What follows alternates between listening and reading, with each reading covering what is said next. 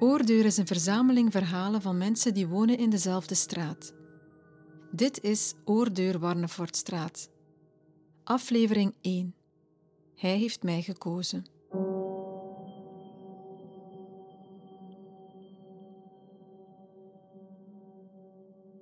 Ze was veertien.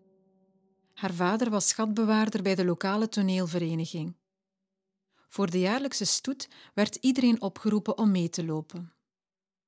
Hij was verantwoordelijk voor de verlichting bij de vereniging. Hij had haar opgemerkt in de stoet. Hij kwam met haar praten over boeken, boeken die zij niet kende. Hij studeerde op dat moment. Hij zat in zijn tweede jaar aan de universiteit. En hij kwam bij ons thuis en hij kwam daar binnen en hij vroeg: Ah ja, zegt hij, uh, ik zou liever hebben dat uw dochter niet bij is. En ik moest ik van voor piano gaan spelen thuis. En hij kwam dan bij mij en zei dat hij iets voelde voor mij en dat hij niet graag zou gehad hebben dat hij in deze illusie opliep of dat ik voor hem iets voelde. En ik zat ik zo perplex.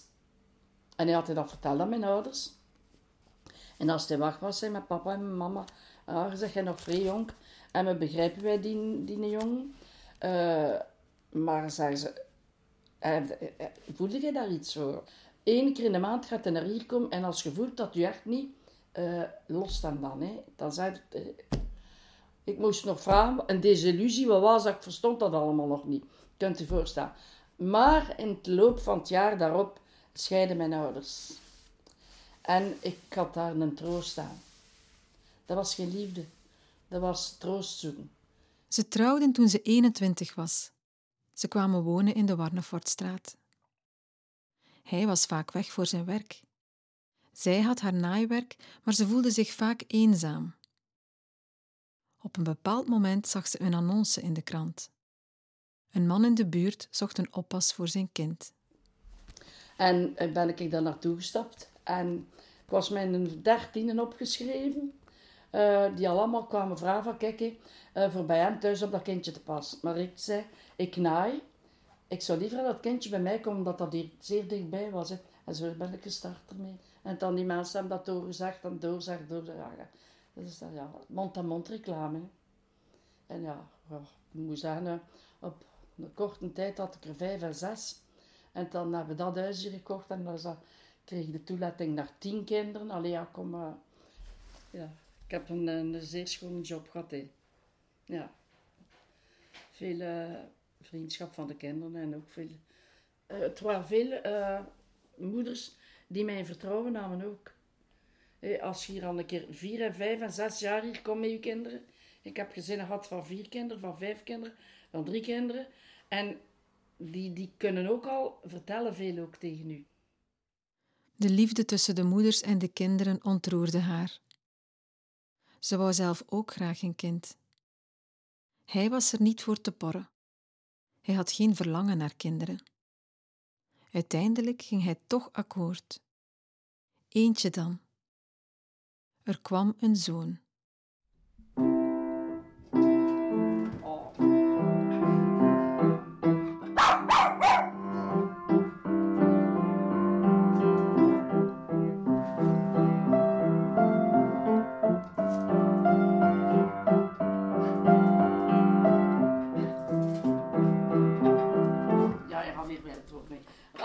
Kinderen kwamen en gingen in het huis in de Warnefortstraat. De baby's hadden hun wiegjes in de woonkamer. In de leefruimte uitgevend op de achterkoer werd er gegeten en gespeeld. Als de kinderen onrustig waren, zong ze een liedje of speelden ze piano. Ik maar met piano stond hier. En uh, hier in de plaats. En uh, ja, like bijvoorbeeld uh, kerstliedjes of uh, Sinterklaasliedjes of dan dansliedjes, hè. En dan waren ze ook stiller. Maar door de grote groep uh, konden de kinderen zich goed met elkaar amuseren. Hè. Je leerde dat van een spelletje te samen te spelen of zoiets. En dan, veel ouders die zijn al, en als ze thuis zijn, zijn ze lastig in het weekend. En wat weet ik al. Ik had een keer geen werk met mijn kinderen. Ah, werk wel, maar eh, niet, niet voor te zeggen. Uh, ik kon ze niet de baas of het was moeilijk of ze zijn lastig of zoiets. Als een kind lastig is, is er dat iets mankeert of dat er iets is. En een hond ook. Als hij blaft, is dat voor iets. Hè. Je moet natuurlijk altijd kunnen uitmaken voor wat blaft en nu, hè. In het huis in de Warnefortstraat zouden tientallen kinderen een deel van hun jeugd doorbrengen. Allemaal werden ze 's ochtends naar tante gebracht en s'avonds weer opgehaald. Van velen van hen zou ze later het huwelijk bijwonen. Wel, ja, zojuist kun ik niet zeggen, maar het schommelt naar de 205. Dat is hier mijn zoon met nog twee anderen. Dat waren twee zusjes die nog bij mij geweest zijn. Ben er ook nog onlangs gevraagd geweest. Daar heb ik nog ook veel contact mee met de ouders. Even freken.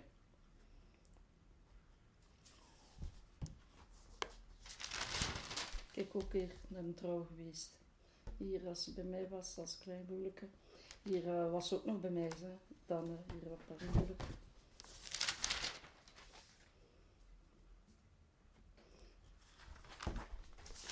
En dat was de eerste van eh, negen kinderen. En ik, ga, ik heb er vijf gekweekt van de negen. Ja. Kijk, dat waren die twee krullenbolletjes. Ook veel precies met die kleine hadden wel zo vrij. Zo een guitig hè.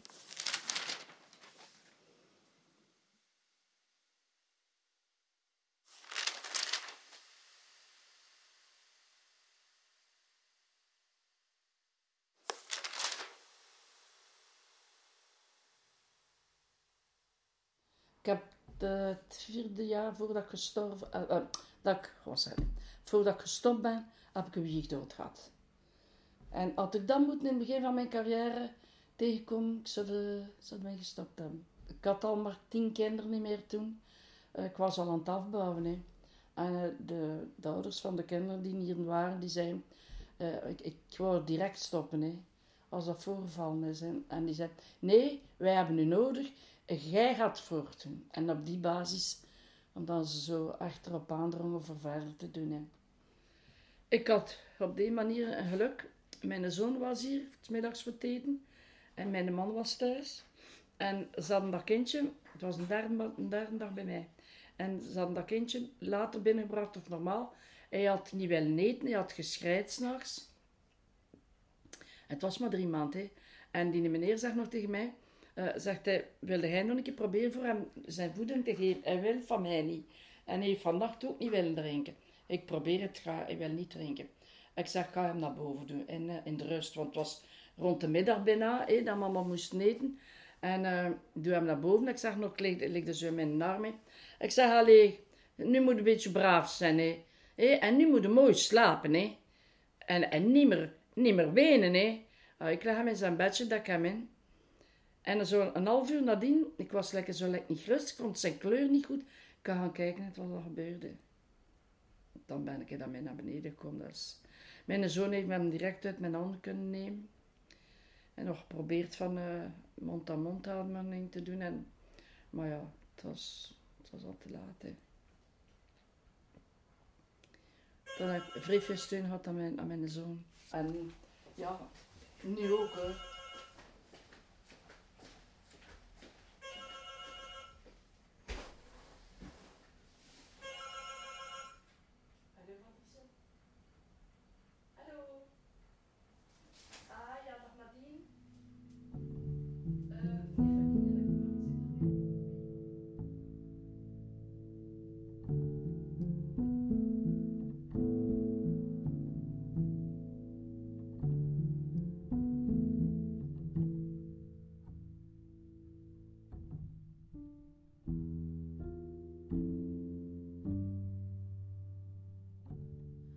Het huis in de Warnefortstraat werd weer het huis van haar en haar man.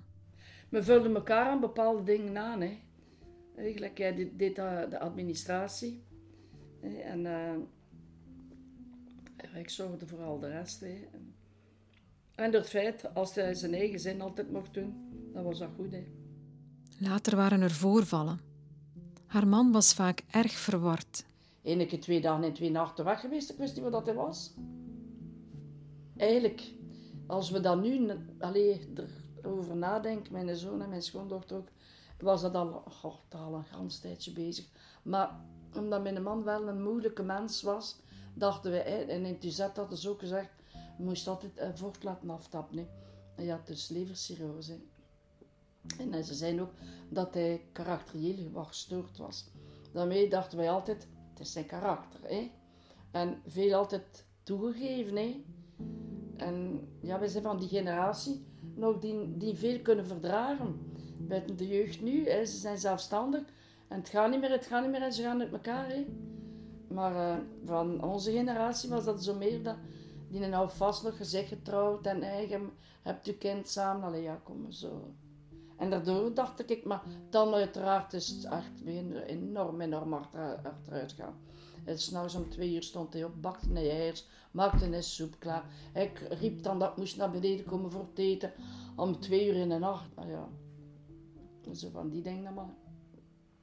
Vuil ondergoed in de, in de wasbassin daaruit spoelen. En hij hing dat hier aan de schouw. Oh, allemaal zo, ja. Ja, niet, niet, goed meer, niet meer goed meer weten. Er was zorg. Er waren instellingen. Er kwam afscheid. Uh, als we verkeerden, uh, ja, in die tijd, nu als de, de tijden zijn veranderd, uh, was mama en papa zaten daarbij. En mochten we naar televisie kijken, maar ja, ze zaten er ook bij. En dat was het enige wat een keer elkaar hand vasthouden en oogstje trekken. En hij deed dat ik was zijn oogstje. En hoe dat dan nu in mij opkwam, dat was dus de, de, voorlaatste dag, de dag erop is hij gestorven, uh, zat ik bij hem uh, in, het ziekenhuis. En uh, zijn ogen waren zo half open, maar niet meer. En ik zei tegen hem zo, ik zeg, zou jij nog een oogstje kunnen trekken naar mij? En hij trok een oogstje naar mij, heeft ze toegedaan, zijn niet meer open geweest. Ja. Zijn niet meer open geweest. En dag daarop ben ik daar geweest en zijn ogen waren toe. En de avond, alleen de namiddag en een stuk van de avond, ze zijn niet meer open geweest.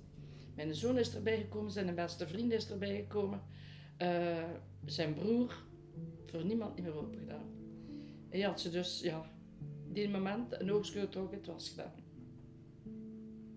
Dat is gewoon afscheid geweest.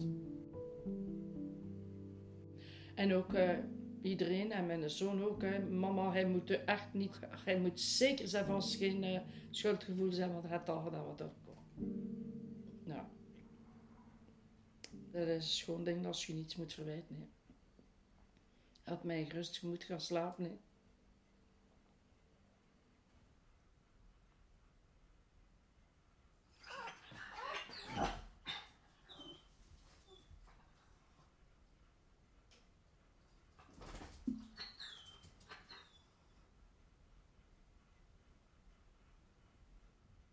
Tegenwoordig is er petanque en is er Tintin. Hij heeft voor haar gekozen. En dat is ook zoiets raar. Uh, ik had dat gelezen en ik had dat al horen vertellen, dat een hond u moet kiezen. Ik geloofde daar eigenlijk niet in, niet. Maar nu, we gaan naar die kennel, waar dan ze die hondjes hebben. En uh, die meneer zegt, zeven, zeven hondjes had ze. die wordt pas zeven hondjes. En uh, kijk, zet, u daar in die bench. En ik, ze gaan allemaal bij u komen. Maar zegt hij, er gaat zien, er gaat één of één of twee bij u blijven. We gaan dan verder kijken. Ja, inderdaad. Alle zo die kleine beestjes allemaal bij mij aan mijn handen likken. Die moeder ook. Ja, de ene ging weer naar zijn nestje. De andere weer naar zijn nestje. Eentje bleef erover. Zegt hij, pakt hem nu tussen uw jas. Want ik had mijn winterjas aan. En zegt hij, hij dat me goed bij u. Als hij begint te wrikkelen, moet hem loslaten. Dus dat hij niet voor u kiest. En ik stak hem tussen mijn mantelieren en hij bleef het schoonste liggen. En hij likte me zo in mijn hals. Ja, zegt hij, hij heeft voor u gekozen. Hij bleef.